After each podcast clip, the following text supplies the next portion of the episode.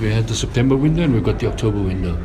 So as much as uh, we were utilising this window for a, for a look around on the team, to try and get some balance with the team, for the coach to settle in, uh, we have to move on to October and we have to deal with October. We have two opportunities in October and then in uh, November we do the Ghana and, and Sudan back-to-back fixtures uh, and hopefully that uh, our opportunity in October will be able to help us. Were there any plans in place for October? Yeah, there are plans. There are plans in October. And those guys haven't withdrawn or anything yet.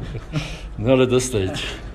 But- October's but- a long way off. We are speaking. We are speaking with the guys, and we're trying to finalise. Because obviously, I mean, you've got to understand that there are uh, fixtures all around the world, and as we always have indicated to you guys, it's, it's extremely difficult on the continent sometimes to, to deal with these because people have. But we have spoken to a few, and hopefully within the next couple of days, we'll be able to release those uh, fixtures.